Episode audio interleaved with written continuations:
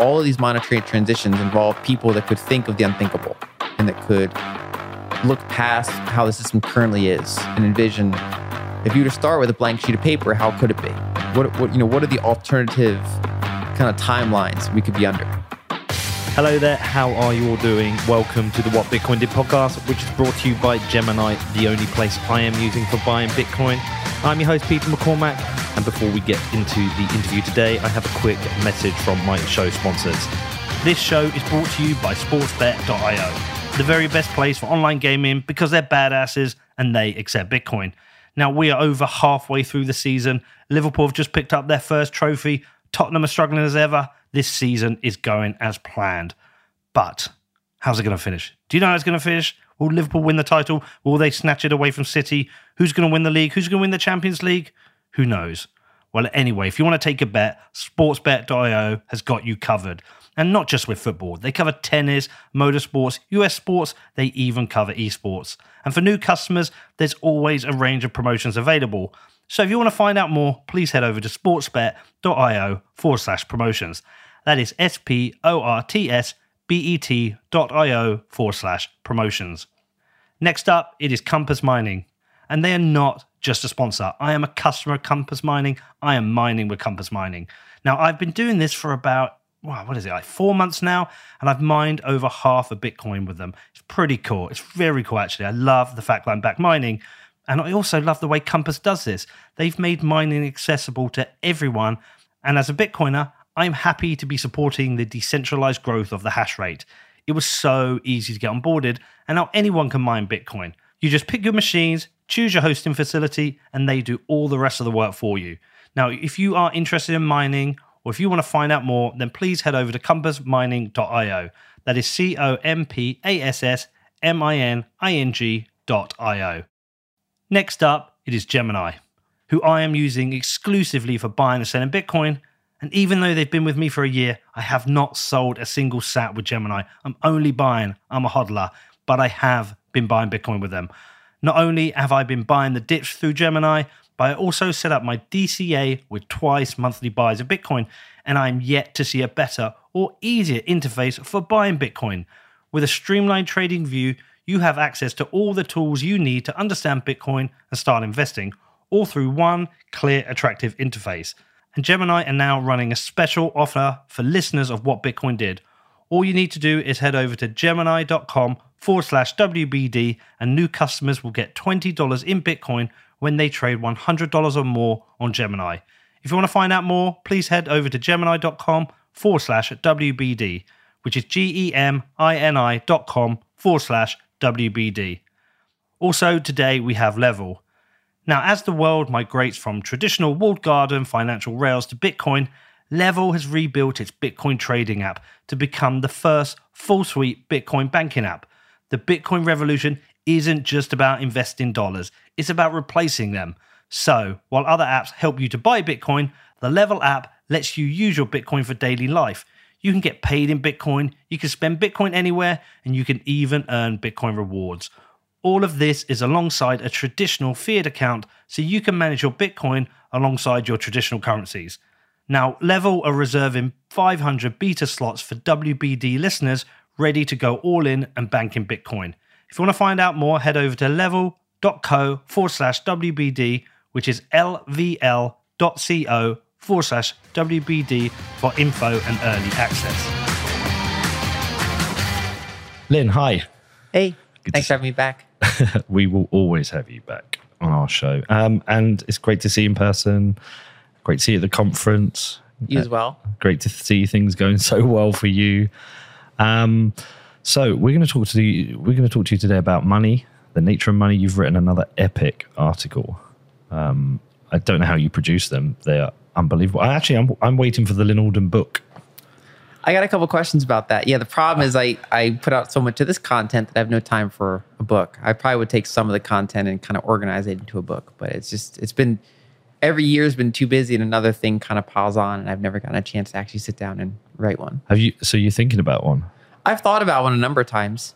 Uh, I've in, in years ago, I wrote like a short like stock book that, that people still buy on my website, right? So I've, I have experience putting together something of that length, but uh, you know, just not recently. Well, it feels like this article, the What Is Money article you've written, that feels like the framework for a book. It's a, yeah. I mean, it's over twenty thousand words, so it's a short book, essentially, on its own. Wow. And then could be expanded. Do you, uh, just before we get into it, um, how, how do you do it? How do you, because you seem to produce something like this nearly every month. Uh, I don't know how you do twenty thousand words like that. So that one was a longer preparation than normal because okay. It's length. What I do is I have multiple ones that I'm working on at the same time over the course of a couple months. Okay. And whichever one is kind of drawing my passion, I, I start working on that. And if I get stuck somewhere, I'll go to another one until something clicks and I figure out how to make the one I was stuck on better. So that's one an example where I started working on it and then got stuck somewhere and just let it marinate, worked on something else. And then I was like, okay, I know how to fix this now. And I would come back and rearrange it. And, you know, I wanted to try to tie some of the other pieces I've been working on all together into a big update. And are you having to hide from email and turn your phone off so you can concentrate and focus? Yes. I've, I mean, I've tried to write. I can't do it. It's uh... Emails are my biggest... Uh, Has like a biggest challenge is, is dealing with the inbox. Yeah, I, I can empathize with that. And Telegram and Signal and WhatsApp, and especially this week. This week's been insane. Yeah. Um, well, so just so people know, we're um we're on the Saturday after the Bitcoin conference. I'm a bit croaky. Apologize. Um, so okay, let's get into this. Uh, what is money? Uh, why why this subject? Why I mean, it's been touched on. A lot of people have written about it before. Why did? Well, can I can I tell you what I think? It felt like you are looking at where we're headed, and to look at where we're headed, you need to see where we'd come from. Exactly. Yeah, that's a good way to describe it. And I think it's also one of those things where every several decades, or you know, every better part of a century, there's a big transition. You know, in the last couple centuries about how we treat money and how money works. Uh, basically, in part, money is a technology, right? So, and as technology changes, what we consider money changes. And then you add geopolitical, you know, realities on top of that. And so I wanted to prepare people for what kind of, we're, I think we're going through this decade, because it's it, people often are used to picking investments, getting out of investments, getting into other investments, but they don't often think about the money itself. Uh, and f- funny enough, people in emerging markets think more about what is money, right? Because they often have to deal with a weak money, and so they they want they want dollars instead, or they want other other types of assets. Whereas people in developed countries hardly ever have to think about money. And it's also there's so many things it touches on because it goes into the whole Bitcoin versus crypto thing. What is money versus what is some V C tech platform, right? It's like all these kind of questions go to what what assets do you want to hold over the course of the next ten, fifteen years as we go through some of these really big macro transitions. And it, it's kind of starting from first principles of, of what is money. And then, of course, the article draws from so much great expertise that is out there. Some people that are, you know, long dead from the eighteen hundreds. Um, uh, some, some of the references are older than that. And then other people, of course, that are that are active, uh, you know, in, in various communities, including people in gold, people in Bitcoin, uh, people in, in fiat even. Uh, kind of like just all these thought leaders and saying, what what is their view of money and how do I interpret that? How do I tie these together? How do I contrast these views of what is money? Uh, so what I'm hoping from this is we get a show that I can send out to all my friends who I'm still struggling to get them to even consider the nature of money. And over the last, uh, I would say, eighteen months to two years, I, I, I'd used Facebook as a testing ground. Out, so Twitter is, that's out there in the noise with the... all the other crazies, but Facebook is friends and family, and I've tried to share ideas with with those about why Bitcoin's important, why thinking about money is important, and nothing's landed. And to echo your point, even though we're at high inflation in the U K at the moment, I think I think we're at six percent in the U K. Uh, we know it's higher. Um, we've seen a massive increase in uh, commodity prices. My uh, my energy prices are up personally nearly three hundred percent in a year. Uh, I filled up my car the other day when I went back, and it had, it was something like one hundred twenty pounds to fill up the car, probably double what it would cost here. Um, but I still think people aren't fully understanding what's happening to their money. Whereas when I've been on trips with the show, when I went to Venezuela, which was, it was a really uh, important experience because people were using five different types of money, uh, ranging from the bolivar, which they had to use, wanting dollars, some people using Bitcoin, some people using the Colombian peso, and then that stupid crypto they created. We, we won't talk about that. But they, they really did understand money, and I, I think sometimes you're forced to understand it when it collapses. I think uh, this insidious uh, inflation we go through hasn't forced people to consider it enough. Some have, some haven't. So I think today's going to be super important. I'm hoping this is a show I can put in front of people, and people really think about that, because there is a lot of risk to money right now. Exactly, all, all around the world. So for the longest time, you only had to care if you were in developing countries where they have currency crises. But now we're going through, developed markets are going through kind of a debt crisis and an inflation crisis they haven't really gone through since the last time money had a big change, right? Since since money changed from, really from gold back to fiat, um, that's the last, you know, big money change that happened. And these this environment kind of looks like that whole environment. And that that whole thing was a process, right? So you kind of slowly started severing money from gold. It started in like, you know, the World War One era and then the aftermath specifically. And then it carried on to the Great Depression. And then, of course, it, it carried on to World War Two. And the end, end of that, we kind of had like a loose peg to gold, but not a direct connection. And then it was really in, the, in nineteen seventy-one, of course, it was completely severed. And that whole period is, it, we're kind of going through almost like a mirror image today, right? There's a bunch of charts that I show in all my articles uh, of how debt, you know, what debt looks like, what the what the uh, deficits look like, what interest rates look like, and it's kind of a mirror image of that whole period. And so I think people have to be prepared for the changing nature of money, uh, the digitization of money, so money becoming more digital in various ways, and how it's easy to fall into traps and think like this is money versus is not money. And it's actually, you have to go back to first principles and find out what is what is good money? What do I want to hold longer term? Well, that, that's my starting point when anyone does ask me what Bitcoin is. I, just, I always say it's, just, it's money. That's it. It's just a form of money. Um, and I, th- I used to try and come up with these kind of more complicated answers. But really, I've, I've simplified it down to just explaining that it's a form of money, and then explaining the properties. But an interesting question, I'm going to jump around a bit here, Lynn, so excuse me, but an interesting question for me to put to you is, we've had these periods where money has changed and money is a technology. If we had no Bitcoin, or we had no digitization, if it, there wasn't a te- technological change right now, but we were still going through uh, a currency crisis, do you think we would see another change in the nature of money? Do you think the central powers would come together to do a, you know, another Bretton Woods or another? Because it, it feels like we have this weird coincidence that at the time we're uh, we're having this uh, currency, these currency crises around the world. We have had, fortunately, yeah, over a decade of something like Bitcoin to to establish itself to be an alternative. I think if you didn't have the creation of Bitcoin, uh, one is that gold would be rising a little bit more in prominence uh, than it is, and you can also kind of separate it from the sovereign level and the personal level, right? So we just saw, for example, you know, the, the, the case I've been making for a while is that sovereign reserves are going to probably begin diversifying more than they have. So if you back up a long time, gold used to be the primary reserve. Then with the whole kind of Eurodollar, petrodollar system, they started putting the U S Treasury at the heart of the whole global reserve system.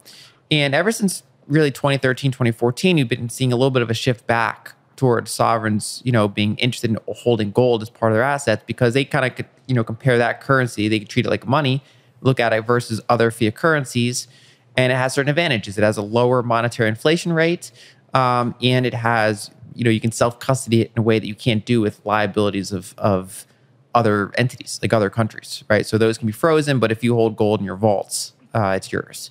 And so there's been an uptick in interest in gold. It's also the only, you know, alternative money or outside money, you can call it, that's big enough to absorb, you know, kind of these large sovereign flows. And but now with the invention of Bitcoin, it's interesting because it's one, it's more accessible to people around the world. Anyone with a smartphone really can can you know uh, for the most part access it, and it's also it's too small for many large sovereigns at the point. But it's something that over time could become more interesting there. So I think that in the absence of it, we would see maybe kind of a return to gold. But the problem is that gold was somewhat flawed as money. Um, you know, it's it's shortcomings in terms of portability, audibility, things like that. So there, there's a reason why we disconnected from gold. Um, and so I think that for lack of better alternatives, there'd be some kind of shift back. Either people would want to preserve their purchasing power, or even sovereigns would want to preserve their purchasing power and, and sovereignty. But now there's a you know, there's another option. So now there's there's kind of multiple things to look at. And then you have to compare not only fiat, you have to compare gold, you have to compare Bitcoin. You have to go around and be like, what what properties am I looking for in a money? Right. So what I want to do is, like I said, I want it to be a bit of a one oh one for people. So I want to send this uh, show around to people who I think maybe haven't thought about money enough. So I, I want to work through some of the basics with you. I want to help people understand the nature of what makes good money, what makes bad money. And then I want to dig into the uh, uses of money, because I hadn't really considered it in terms of, you know, consume, save, invest, and share, which is in your article, which we will share in the show notes. I know I do it. I know I use money for that, but I hadn't considered them individually and what makes good money for those different use cases. But I think it's a, a good starting point to talk about the key aspects of money. Um, and Vijay uh, Boyapati's article, The Bullish Case for Bitcoin, has that grid, which I think is fantastic. I agree. So when we talk, um, and I'll, I'll share that in the show notes as well, but when we talk about types of money, Bitcoin, fiat, and anyone listening doesn't know what fiat is, it's dollars, pounds, euros, et cetera, and gold, it's, uh, sorry, gold, fiat, and Bitcoin. We talk about these properties and, um, and w- how each uh, form of money is uh, suitable for those. So do you want to run through them and, and, and explain what makes good money and what makes bad money? Sure. And, and as you point out, this is this has been highlighted by Vijay. Uh, Robert Breedlove's done a lot of work on this. Safety's done a lot of work on this. It's kind of like going through the properties of, of what makes good money and how they kind of compare to each other. And so you want like a list of criteria. So the, the whole purpose of money compared to an investment or something like that is that you want it to be liquid, you know, safe, fungible. So if I buy a house or a specific company as an investment, that is something that is risky uh, and that is something that is non-liquid and fungible. Like it's a specific thing. It's hard, you know, it's a hassle for me to transfer it to someone else. That's kind of a, either a long-term bet or long-term savings or a specific plan to grow my investment with risk of loss. Whereas with money, it's, it's kind of the opposite. I want like a low-risk uh, battery of, you know, storing income now so that I can expend it in the future or share it or give it away or whatever I want to do. And so it's got to be liquid. It's got to be something that I can just, you know, easily transfer to someone. It's got to be something that uh, is easily divisible, uh, fungible, so that all the, all the units are either identical or nearly identical. Um, and it's got to be something that uh, holds its value that I want to, you know, hold it longer term. And then I want to add other things like you want it to be verifiable. Uh, you want it to be portable. And there's multiple ways to break that down. You can kind of look at different monies and and like like Vijay did, for example, you can score them on the different aspects, right? So for example, you know, gold holds its value pretty well long-term, right? Because, you know, gold's got a very, very low inflation rate, meaning the amount of gold that that exists above ground grows at a very, very slow rate historically. And there's a good reason for that. Whereas other types of commodities can grow very quicker. And so gold ends up being a very good store of value, but it has shortcomings in terms of portability, divisibility, uh, verifying that what you actually own is gold, like the ease of being able to do that. Whereas when you look at something like the dollar, you know, they, they've made advances for how easily you can send it around, right? Because it's, you know, you can have digital representations of it, um, and you can, you know, just it, it's very easy to move around. Uh, but of course, the downside is that, you know, there's no constraint Uh, on how much they can print, other than kind of self-imposed uh, restraint that is kind of meant to keep guardrails on the system and, it, you know, stop it from hyperinflating. So there's kind of guardrails on it, but they're self-imposed. And so over time, in practical terms, the the rate of new dollar creation is much faster than the rate of new gold creation, right? So when you when you compare those, you think, okay, th- those are interesting. We we obviously have to pay them for tax purposes. We have to, uh, you know, have some working capital uh, to use them. They're they're liquid. The government uh, specifically does their best to try to control the volatility at the exchange of devaluation, but they try to, you know, control the volatility of it. Um, and so there's advantages, but they're not a great long-term place to store capital. And so when you go down the list, you know, each each type of money has shortcomings. And when you look at something like Bitcoin, it's interesting because the innovation there is that it kind of took the best properties of gold and, and fiat and mixed them together. So you have the the you know the slow monetary inflation rate of gold. In the long run, it's even less because eventually, you know, the inflation rate trends towards zero, right, with Bitcoin. Um, and you have that scarcity. But then you also have the uh, better divisibility, better portability, and better verification. Uh, and so in many ways, it's across the board better than most other monies, with a couple weaknesses relative to You know, it's still relatively untested. You know, it's got thirteen years of testing, thirteen years of monetization. It's a, it's smaller than dollars or gold, so it's less liquid, far more volatile, less widely held, less widely accepted. And so what we can describe it as is an emerging money. And all anyone has to do is kind of look at the properties of it and determine if that's something that they want to hold relative to other monies, if that's something that's valuable to them. And I consider value. So a lot of people still kind of put it in the speculation camp or the investment camp, and I think that's a, it's a reasonable way to interpret it, because you're you're you're betting that the way it's behaved for thirteen years and the properties it's had for thirteen years are going to continue. So you, you've analyzed the probability of this occurring. You're you're you're making some sort of future judgment about this relatively new system. So that that makes sense. But on the other hand, you're also you can literally use it as insurance, because it's one of the few types of monies that you can easily self-custody. It's more portable than other types of monies. And we've seen this throughout emerging markets, right? It's, it's easy to have, you know, it's hard to move across borders with gold or, or, or physical cash. It's hard to transfer bank money around the world. Um, but Bitcoin's something that you can literally self-custody uh, and, and pretty much move wherever you want. And so I don't think the world fully realizes its properties yet and what that means. Yeah. And the interesting thing about Vijay's chart is the way he grades each form of money, that can change over time. Yes. But I one thing I, I wonder if miss, is missing, and perhaps is missing to the benefit of Bitcoin, is volatility. And I, I think price volatility is something which is helpful to understand in consideration for this, because if you look at the chart, or you look at Vijay's chart, it, it to me, it implies, oh, well, that's the best form of money. It can do every single thing I want. Therefore, I should hold all my money in Bitcoin. But there's a risk to that because of volatility. Because of volatility, and I always felt like if you wanted to make a decision about which or which forms, it may be multiple forms of money, there's an argument to hold uh, a basket of Bitcoin, gold, and and uh, maybe dollars. And I know that's heresy with some Bitcoiners, but I, I think that you can make a solid argument if you wanted to plan long term. You could have a have a mix, but but to consider that mix, I think volatility should be considered. Do you think that's fair or not? I think it's a huge variable, especially for medium exchange and unit of account, right? So mm-hmm. basically, I would describe Bitcoin as an emerging money. It's a thirteen-year-old money, right? So it doesn't have the track record or the size of those other monies. And because it's a smaller market, it has more volatility. It's got basically a, a bigger range of outcomes for how it could look in ten years compared to, say, gold, right? So because there's a bigger gap of, of expectations about what this could become, the volatiles, the, the volatility is very large. In addition, because it's a smaller market, less liquidity, even though it's got quite a bit of liquidity, it's got less liquidity than, than say, the dollar market or the gold market. And that's because it's smaller. And so, you know, if, if, if a Michael Saylor comes in, they can potentially move the market. Whereas if you have a handful of hedge funds, fast money deciding to sell it because of whatever macro factor they're looking at, uh, that can also move the market. And also because it's, you know, known for good returns, there's a, you know, there's, there's, even though leverage in the space is actually small relative to market cap or other ways of looking at it, there's individual parts of the market that are extremely leveraged. And those, those easily get liquidated when you have big moves to the upside or downside, which exacerbates volatility. Um, and so it's kind of, people are betting on it in a way they don't bet on, say, gold and things like that, or at least not at this scale. And so that adds to volatility.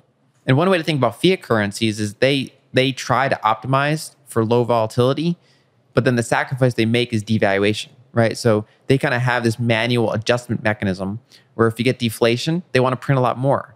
If they start getting inflation, they try to their best to throttle that back.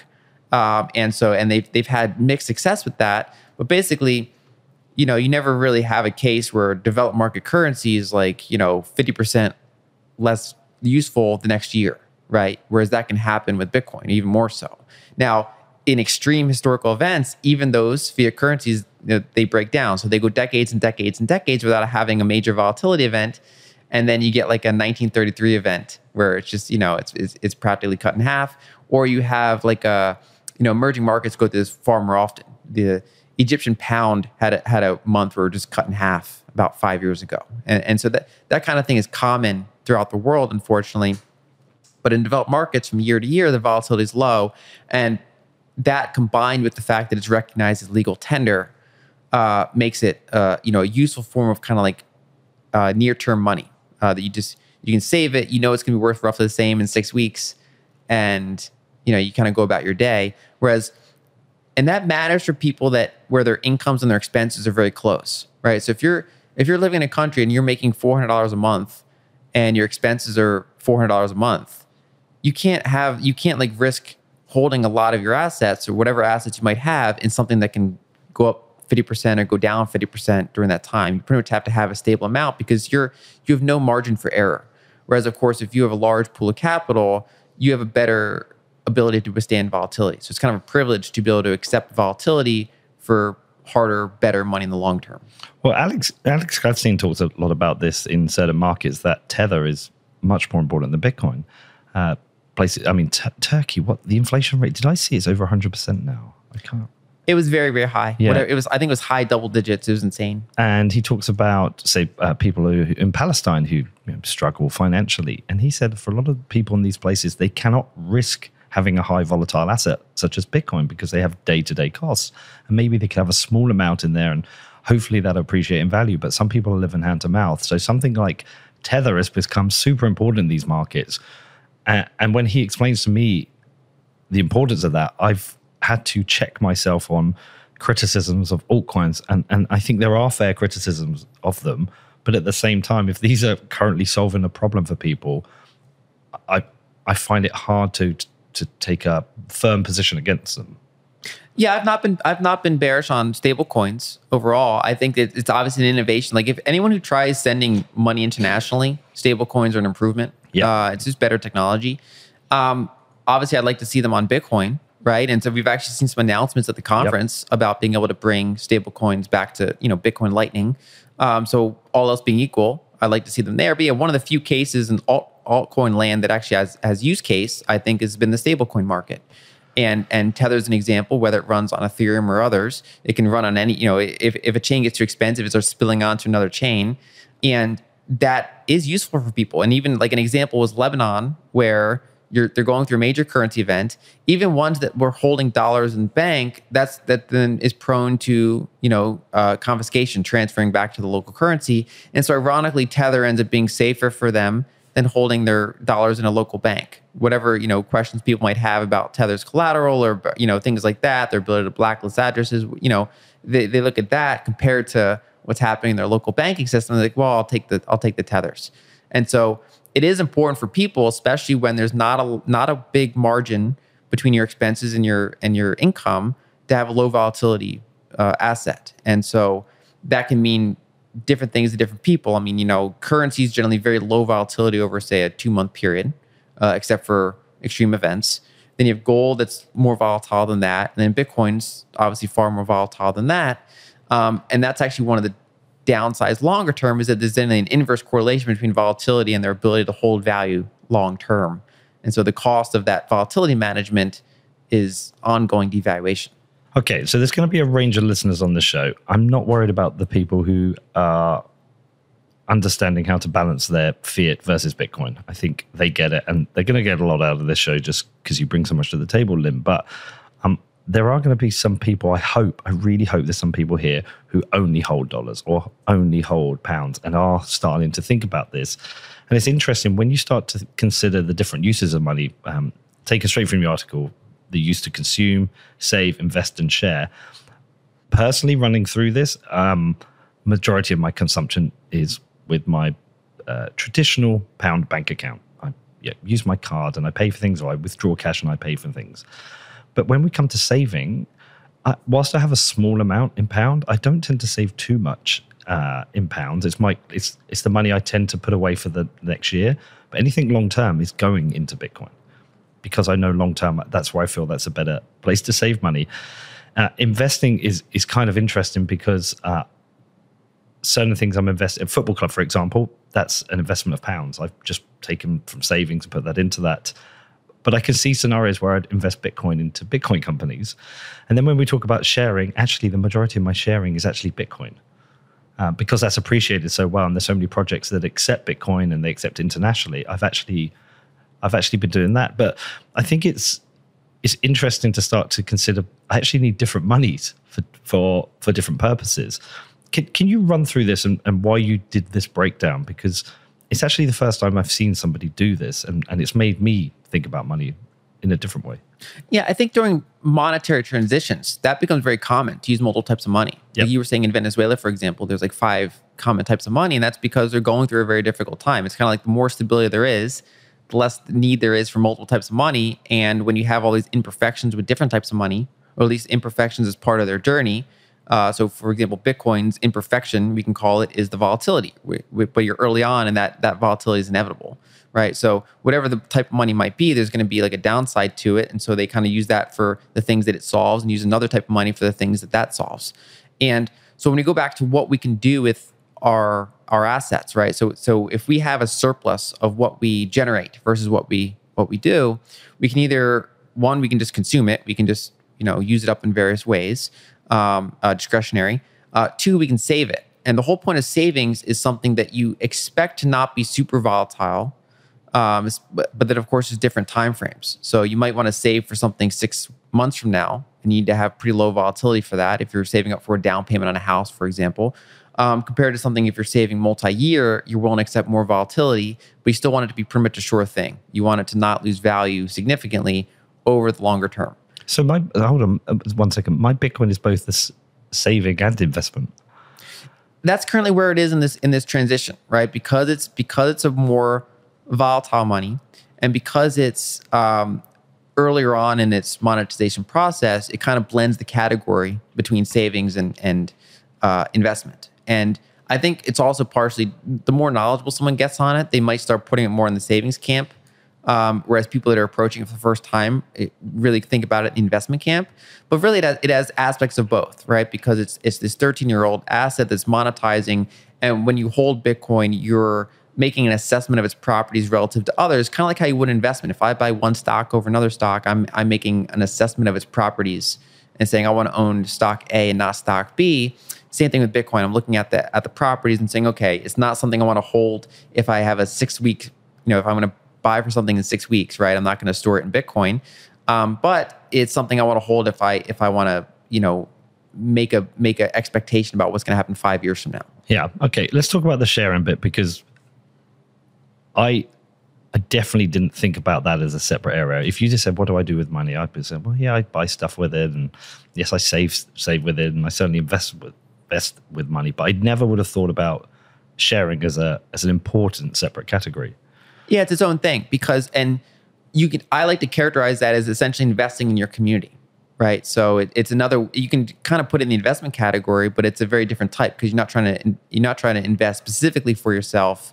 I, I think a lot of us are, you know, we're wired to want to help the community around us. That's kind of how we survived as a species. Uh, we're not like these like isolated, you know, our, our social interactions are a key part of what makes us human. And so sharing is a key part of, Uh, kind of investing in our community and just helping other people. And so when you have some sort of surplus, you can consume, you can save, you can invest, you can share. And there can be different types of monies uh, or different types of assets, even if you're talking about investment and non-monies, like things like stocks or companies or real estate, uh, that serve those purposes differently.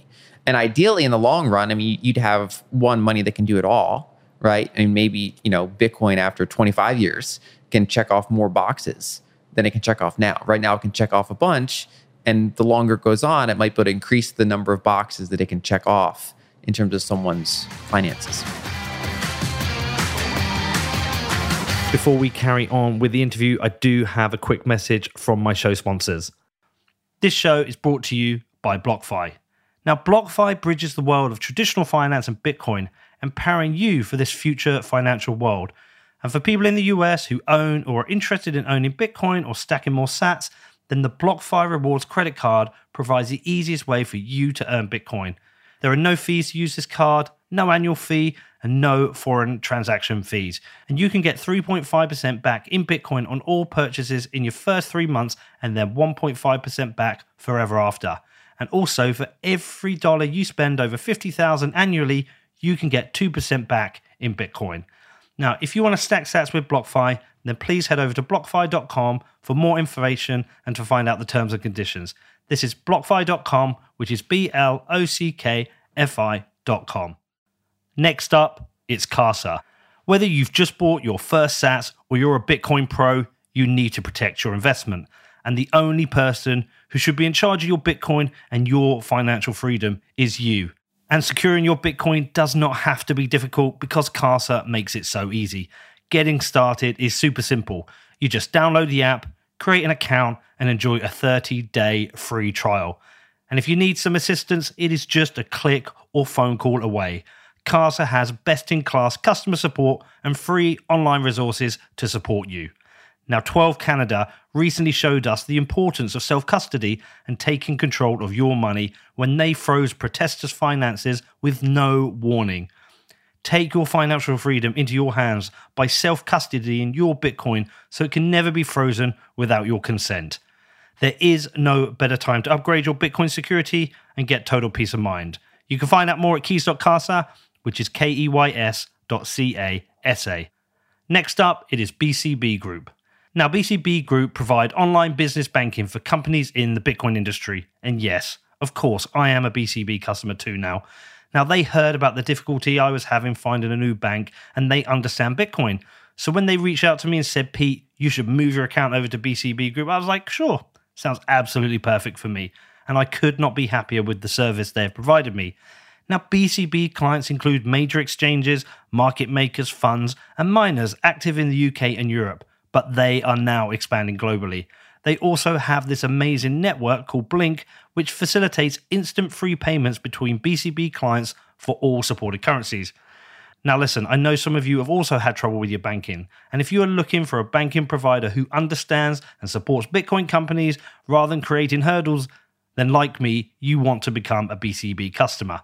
Now, if you want to find out, please head over to bcbgroup.com forward slash Peter, which is bcbgroup.com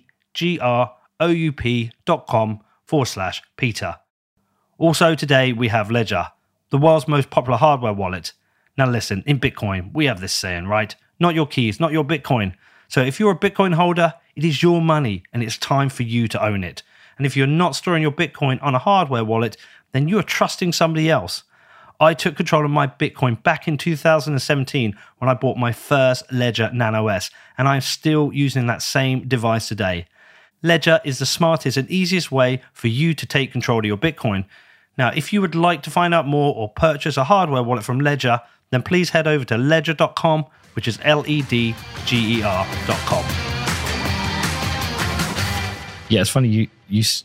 consider it there as an investment in your community. I was talking to Danny about it beforehand. I actually thought of sharing as more like consumption, in that I am choosing, because I have a choice to spend it on myself or to give it to somebody else. And when you give it to somebody else, you you have that kind of feeling, that good feeling, like you're helping other people. So I I, I actually also considered it as, as consumption as well. I agree. No, it's a good way to look at it. Yeah. Okay, so that's a really good way to understand the the different uses of money, and therefore, like you say, during a transitionary period, while you need to consider the monies you have and what you use them for, we are, though, in this transitionary period. Um, very obvious, very obvious to us what's happening, even more obvious to you as somebody who can read the market like tea leaves and spot everything that's happening. Um, I think this is one of the really important things for people who haven't fully understood what's happening for the nature of money right now, or haven't fully considered, let's say, all all digital money, not just Bitcoin, the, the advent of C B D Cs. Uh, I don't think we should spend too long on the history, because I'd encourage people to go and read it and read the other articles that have done. But can you give like a brief summary of how, how we've got to where we are, the, the different transitions, and then we'll cover specifically what's happening in with money right now? Sure.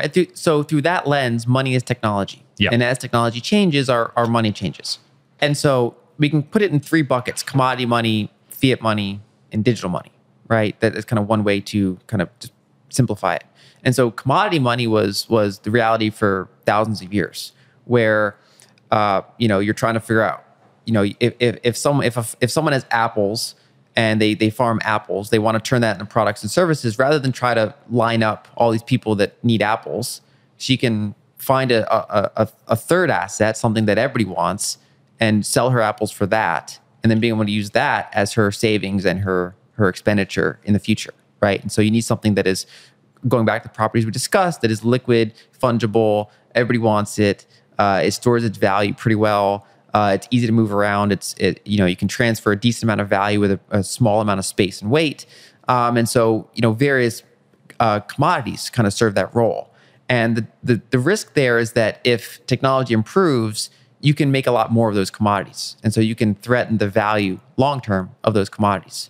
And so kind of like if you look at history, you kind of go up the scale to all these different, you know, you can use salt as money, you can use coconuts as money, you can use livestock as money, you can use uh, copper as money. And as they, as all the, as technology improved and as cultures with different levels of t- technology kind of interface with each other, the, the harder monies would win out over these ones that technology can devalue. And eventually you wound up with gold and silver.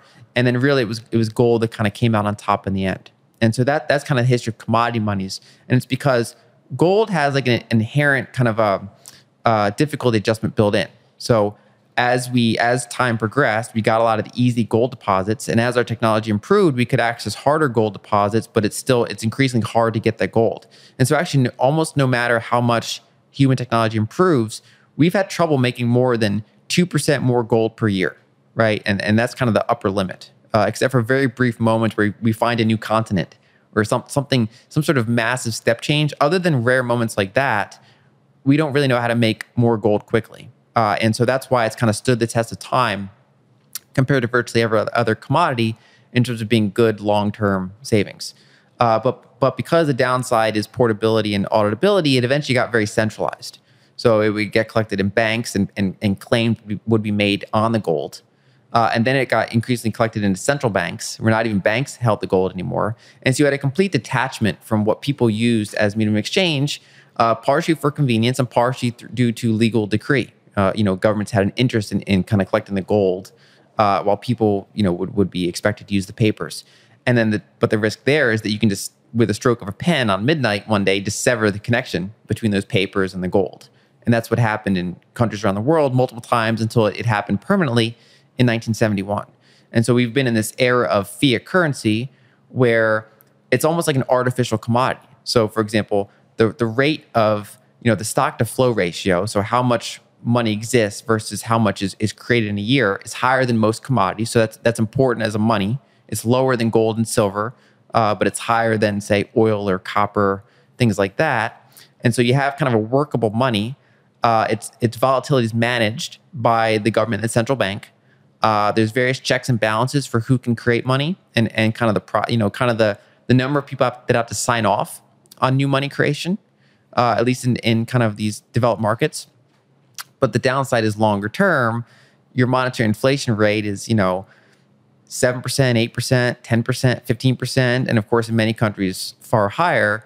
And the interest rates rarely keep up with that long term. So you you basically get diluted. As you as you hold stake in that network, we can call it a network, you keep, your your percentage of that network keeps getting diluted over time by holding it. Uh, in addition, it, it still has shortcomings in terms of auditability, right? So for example, in in there's a lot of dollars held offshore, and then those get levered. Uh, and then those, but those still represent claims essentially for U S assets. Uh, and, and there's actually, it's a very opaque market because it's it does not have great auditability. Uh, and it also, we, you know, obviously paper money can be counterfeited.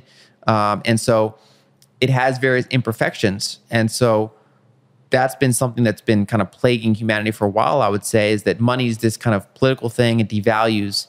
And then especially for people living in emerging markets, it becomes, you know, you have like a hyperinflation event w- once a generation at least, right? And so that, that happens in, in developed markets around the world, developing countries around the world, I mean.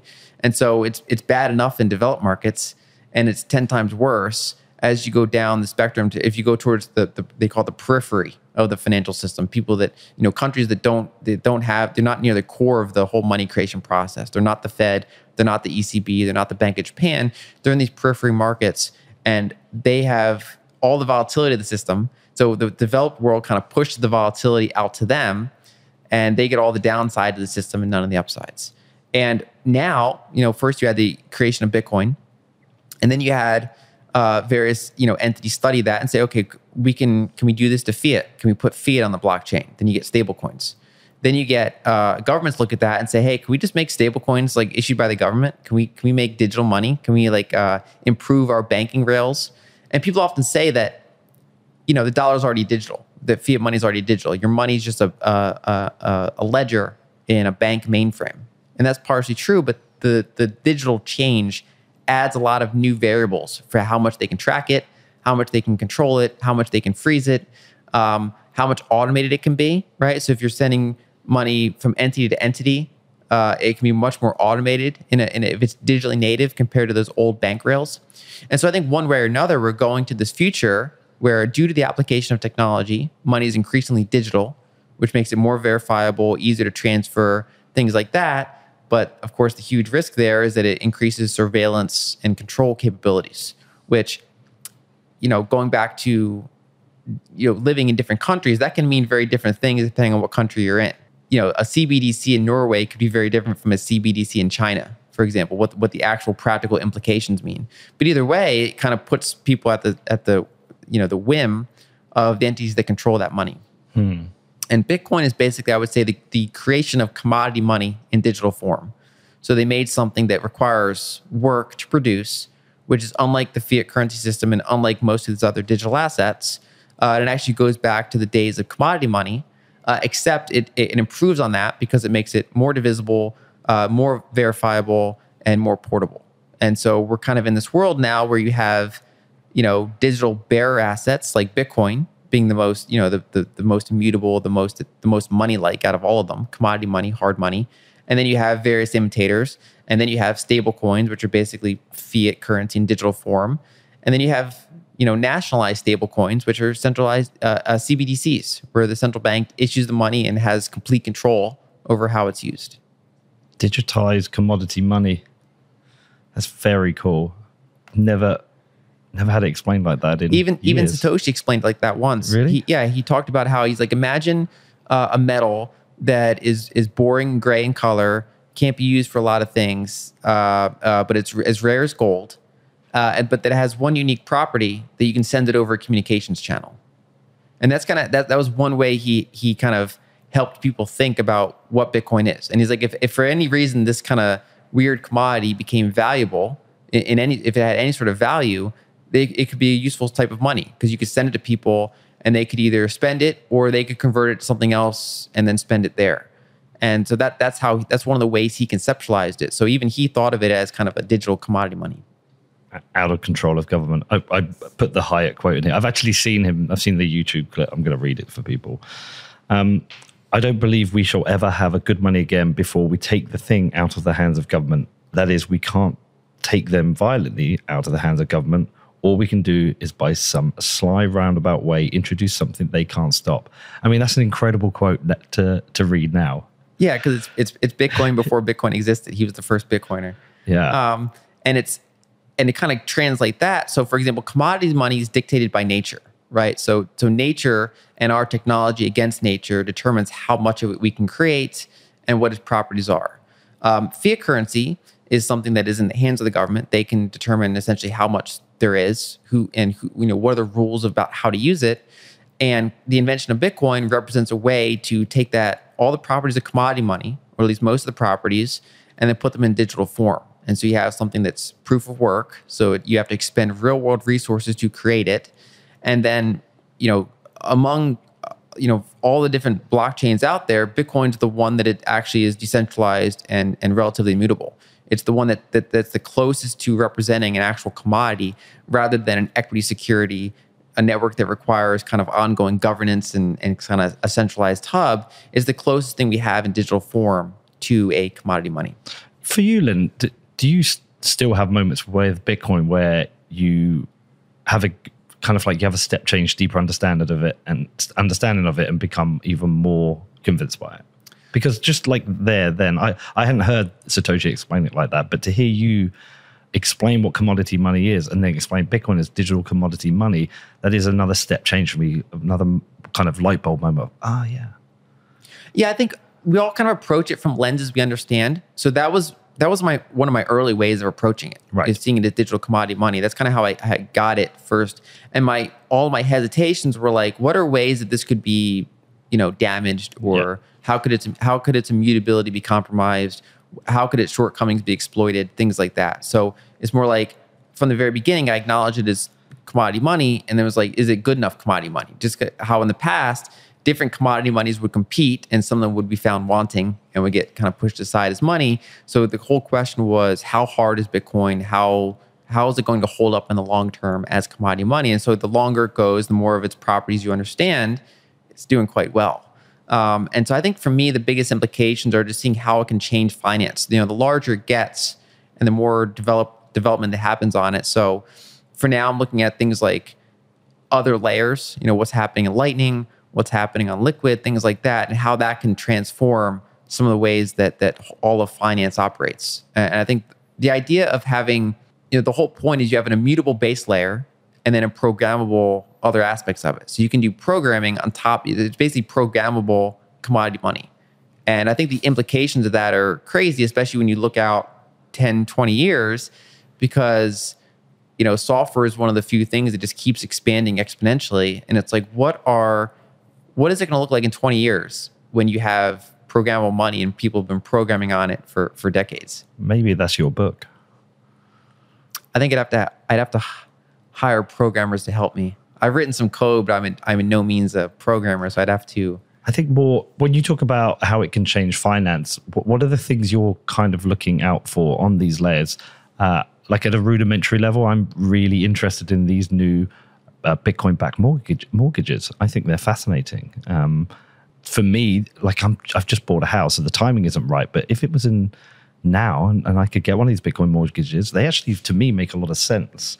But what are the kind of things that you're looking at? Are there big changes in finance you think Bitcoin can bring in? Well, I think longer term, yes. I think basically over the past couple of decades, we've monetized non-money assets because our money's been so bad. Right, because our money constantly devalues, we're like, this is a hot potato. We want to get rid of it, and so we mo- we put a monetary premium on other things, and that actually makes those things less accessible for people that just want to use those for the utility value. So, for example, if I don't know what to do with my money, so I buy a second home, uh, and I treat that as an investment. If if enough people have that practice, it bids up the price of homes, and therefore makes buying a first home less accessible to someone who really just wants the utility value of a home. Uh, and the same thing for stocks. We've bid up the valuations of stocks because we're saying, okay, I'd rather uh, you know, store my money in a diverse collection of of stocks than in, you know, bond, uh, you know, dollars or treasuries. Uh, and one of the things that if you have the reintroduction of credible hard money, it can demonetize some of those assets, takes take away that extra monetary premium. So they're still valuable. Real estate's still valuable. Equities are still valuable, but you might have less of a valuation premium on them. And that could make them more accessible to people, make their returns better. Uh, and you put that monetary premium in the hard money. So I think that's one. But then two, yeah, you have all sorts of like just improvements. You know, you apply automation to finance. So, you know, you have less friction and gummed up uh, issues in the whole banking system, right? And so it, it's a very manual process. And you can take out a large portion of that manual process and automate it. And so if money moves faster, Uh, the question is, how can that influence economic growth rates? So as as kind of the world population has aged and, and kind of slowed down, G D P growth has been on the downtrend. And the question is, if you unlock faster money, uh, what does that mean? And, and freer money and more people able to access that money. So for example, if people around the world that are kind of in these, you know, say periphery markets that have trouble accessing good money, what what if we expand dramatically the number of people in the world they're able to access good money? What can they do with it, right? And so that that's exciting to me because you open up the market for so many more people uh, and talented people throughout the world that can now access this this open monetary network. So if we've gone through these transitionary periods now, we've had commodity money, we had the gold standard, Bretton Woods, the petrodollar system. We're heading into this kind of digitization of money, which we've talked about and you talk about in the article. For you, is this now an inevitable change? Well, I think the the digitization of money is inevitable, um, and then the question is which which type becomes dominant, right? Is, is is Bitcoin strong enough to kind of push back on government control over it, um, or uh, does it come? Does it run into a number of shortcomings, and uh, you know, governments are able to make their C B D Cs rather dominant? And I, I err towards Bitcoin uh, being successful long term. I think it has the properties of it's it's hard enough. It checks off a number of boxes. And the, the, even the boxes it doesn't check off are within sight of being able to be checked off as technology improves and as it gets just more widely held and it becomes better. And so I think longer term, uh, Bitcoin is, is you can call it the fastest horse in the race. It's the, it's the, I think the best thing to bet on, even though, you know, for most people, I wouldn't recommend one hundred percent allocation of Bitcoin, but I think it's something that's silly not to have any of at this point. I think in twenty twenty-two, if you have zero Bitcoin, you know, I, I think, I think the person has to probably spend more time looking into what, what that is. Are you listening, Peter Schiff? Okay. So if we head into a, a world of Bitcoin winning, what do we lose by not having fiat money, government money, whether that's as we have it now or C B D C? The, we know governments have levers to help with the economy. Uh, some Bitcoiners will be like, we don't care. I don't care. But uh, you as somebody who's a, uh, a macroeconomics analyst, is there anything you think we lose that we might miss? It's hard. So these types of changes, I think in... it's easy to overestimate what they can do in a couple years, but then underestimate what they can do in the longer term. And so that's the part that's really hard to fully grasp. It could, you know, for example, change the optimal size of a nation state. It, so if money's more portable inherently, uh, that kind of opens up the competition between different countries, right? So, you know, before, if it's, if it's harder to transfer your assets, there's more frictions. Um, that means the jurisdiction has a little bit more control. If someone can take, you know, the vast majority of their assets with them uh, easily, um, then it's like, it kind of opens up jurisdictions as like, sh- you know, you can shop for jurisdictions. And, you know, one implication of that is that's something that's really accessible to the rich more so than the middle class or the poor. And so it kind of, you know, that's something that, that really does advantage you if you're kind of privileged in some ways. Um, and so I think that's going to be interesting implications longer term. That might be something that, you know, if, if you can get brain drain out of, you know, certain areas that are struggling, where the people that have the resources, that have the skills can get out, and it makes it hard for that area to recover, right? But it's, but it's hard to predict long-term what that means. And I think it's one of those things that it, it changes. I think this is like a phase transition. So it's not something that just happens overnight. So I think it could, it could change governance and things in, in some ways, but I think they're hard to foresee. And it could be, we could go through, through a period of time where we have a government digital money al- alongside Bitcoin, and maybe some countries will launch a C B D C. I'm still not sure it happened here in the U S. I'm not one hundred percent sure in the U K. I, I know it exists in China. I know other countries are trying. Who knows? But but for while we wait for Bitcoin to win, or while the, the race is happening, these other currencies will exist. So somebody listen to this, Lynn. They, they're still going to have to consider the, the relationship between what they hold in terms of, say, fiat, and what they hold in terms of Bitcoin. Now, you've talked about developed markets, uh, seeing currency collapses. We've uh, raised Venezuela today. We've talked about Lebanon. We've talked about Turkey. There's Argentina. There's plenty of other countries um, that are seeing high inflation and seeing currency collapses. But for the first time in my life, I feel like my domestic currency, the pound, is at risk of very high inflation. Um, there's lots of weird things happening. The same here in the U S. So, just for somebody listening who might un- not understand, what what is the kind of like worst and best case scenario that you're planning for with regards to what's happening with the dollar? I use the forties as a lot uh, of a kind of uh, description of what's happening now. And that was pre-war, right? So now it actually got closer, unfortunately, to that comparison, because now we're adding, you know, additional kinetic war to the mix. But essentially, the last time that's, that the developed world was as indebted as it is now uh, on the sovereign level was the nineteen forties. And that was a result of all the imbalances during that period and then the, the large wars. And the way that was largely handled was massive currency devaluation, right? So interest rates would be held low because if you have one hundred percent or one hundred fifty percent debt to G D P, you can't pay ten percent interest rates on that. That's how you that's how you spiral into, into bankruptcy. So they just hold rates low, even if inflation's double digits.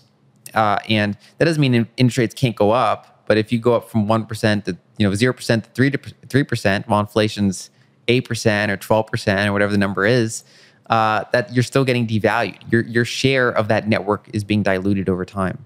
My concern is that as we enter an environment of scarcer commodities, um, as we enter an environment of uh, even just partial deglobalization, so just the lack of continuing of, of globalization, maybe hold on to the globalization we have, maybe maybe claw it back to some degree. All of those adds friction and inflationary forces to the system. And so I think we have a lot more kind of inherently inflationary forces in, in the real stuff that we need to consume at the same time as the money system, the amount of the, the monetary inflation, so the number of new units being created, the percent increase per year is, is above average. Uh, interest rates are, are super low, and because of the debt, they have trouble raising them. Uh, that's a recipe for ongoing currency devaluation. And then throughout the world, that can result in, in you know, kind of massive political revolutions, protests. Well, uh, we're seeing this right yeah, now. I mean, was exactly. it per- Peru I just saw last week, protests? Uh, we've seen protests in Turkey. But like we're seeing, yep. it feels like this is a growing issue.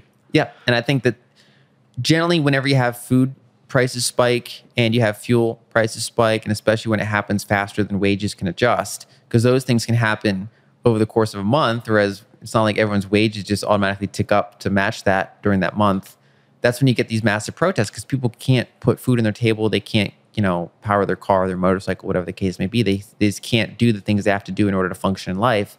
And that's when they hit their last straw and they go out and, and protest, and it can get pretty violent. And so that's the, that's the challenge of these decades, these decades of commodity scarcity and these decades of big monetary transitions. And there's no silver bullet. There's not, there's not something that someone can do to entirely eliminate risk.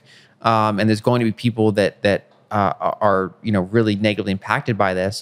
But the way that people can protect themselves is by doing a careful assessment of where they're storing their assets. So are there are they storing their assets in things that can be devalued beyond, you know, obviously you need some working capital, or at least most people, unless you're super tech savvy, you, you kind of optimize it to see, you know, be on your own kind of like Bitcoin standard or something. But if, you know, for vast majority of people, you need you need working capital, you need some kind of low volatility money for, for incoming spending, things like that, but your actual kind of reserve, to the extent that you can have them, uh, you want to be very selective with what you own.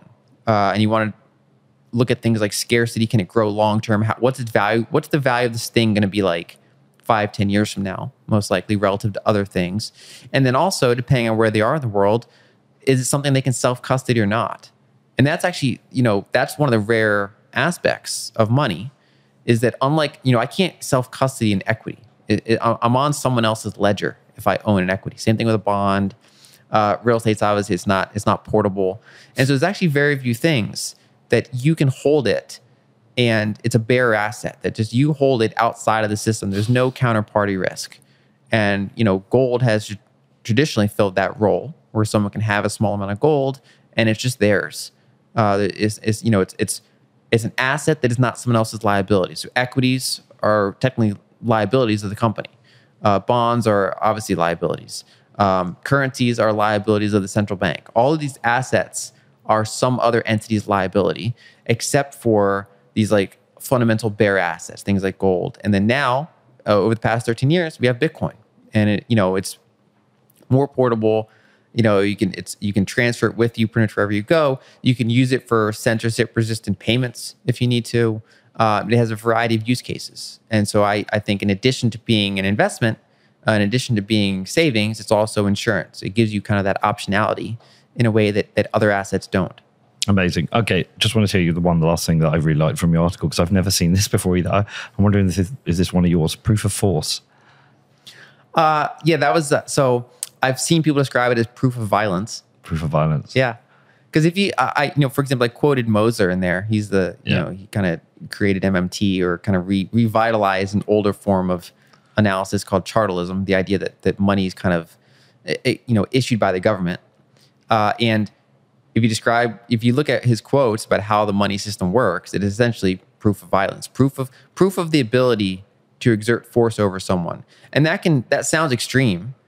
Um, but of course, different jurisdictions, that means different things. So even in a relatively benign country, there's, you know, you have to pay your taxes usually in that country's currency. And if you don't, you either get a knock on the door by people with guns, or you have to leave, right? And so it's like, if you want to be involved in that system, you have certain obligations to that system. And so that's how, you know, because one of the ways I want to describe it was, so we had this whole multi-thousand year history of commodity money, and they, and they, you know, harder and harder monies kept winning out over softer and softer monies until you ended up with gold. And then the question was, how did gold lose to paper, right? How did it lose to paper? Because it was the only kind of downgrade in human history where you went to softer money globally. And it's like, how did that happen? And it's like, well, it's because it was enforced. You know, it, it's something that it either gets really blatant, like in the United States, where they literally said Americans cannot own gold uh, under threat of ten years of imprisonment, which is kind of insane if you think about it today. Yeah. Um, or just more subtle things like, okay, you want to hold gold, we're going to tax every time you use it, right? So it's no longer money. It's no longer legal tender. We're going to tax it every time you want to transfer it. We're going to treat it like a, you know, a stock or something like that. Uh, even in some cases worse than a stock, higher capital gains, uh, long-term capital gains taxes than a stock. And so it kind of makes it just inherently more friction to use. And through those various measures, you can enforce the use of a fiat currency. You can say, this is the only thing you can pay your taxes with. And and and moving around every other type of asset is a taxable event. Um, and so that's, you know, that's how those systems will survive for, for decades. Well, I love proof of force. I think we need to meme that into existence as a, a common term for uh, attributed to C B D Cs, uh, which uh, versus proof of work, I think, is an easier way for people to understand why it's a better form of money. Lynn, again, it's brilliant. Everything you do is brilliant. I love this. Um, I, I do want you to write a book because I think it would be amazing. Eventually, I'd like to, you'll but get, I appreciate that. You'll get there. Uh, anything else you want to talk about before we leave? You want to tell anyone about anything? I think I think that covers it. I think the important thing is to have an open mind, right? Because all these, all monetary transitions in history rewarded people with an open mind. And that doesn't mean your mind's so open that your brain falls out. You know that old term, like, don't be so open-minded that you just, you're not critical, right? You want to yep. be critical, but you also want to be open. And so that that involves taking small steps, being like, you know, think through from first principles, what does this mean? So there are times where we don't have to go back to first principles and reassess everything. We can just kind of assume that things that worked out are going to keep working out. But there are big transition periods where that's not going to be the case, and you have to go. You have to go back to the root of what assets you want to own, what is money, what is a good investment, you know, where do you want to live in the world, things like that. Just kind of reassess from from first principles what it is you're doing here, and what you're optimizing for, and what the risks are to you personally as well as broadly. And so, the interesting thing about the Bitcoin space is that there are people that make a call about Bitcoin. Like someone's like, uh, you know, I don't like Bitcoin because X, Y, Z. And then they get told to have fun staying poor. And so they harden. They, they like then there's no amount of information that will ever change them. Like they, they've made their decision. And the, I think the trick for surviving this decade is to not be like that. Don't be someone who makes a, a viewpoint and then that's your viewpoint now. You can never change your viewpoint because your ego is now tied to your viewpoint. I think this is going to be a decade that kind of rewards, you know, uh, someone whose ego is under control. You're kind of always curious. You're always assessing what's going on. What are the risks facing me? What are the risks to my assets? Um, what did I maybe miss a year ago? What did I miss two years ago? And I think that's the way to move forward is to just be open-minded because all of these monetary transitions involve people that could think of the unthinkable and that could look past how the system currently is and envision, if you were to start with a blank sheet of paper, how could it be? What, what, you know, what are the alternative kind of timelines we could be under? And I think that's important to think of going forward. I agree. I also think it's a decade that's going to reward people who are signed up to the Lynn Alden newsletter, which I pimp every time we make a show because I think it's amazing. Lynn, this is incredible. Love talking to you. Thank you so much. Great to see you again in person. And I just can't wait to see you again. Thank you. You Thank too. you. All right, thanks for listening to What Bitcoin Did. If you want to get in touch, the best thing you can do is head over to my Telegram channel, or you can hit me up on my email, which is hello at what bitcoin did dot com.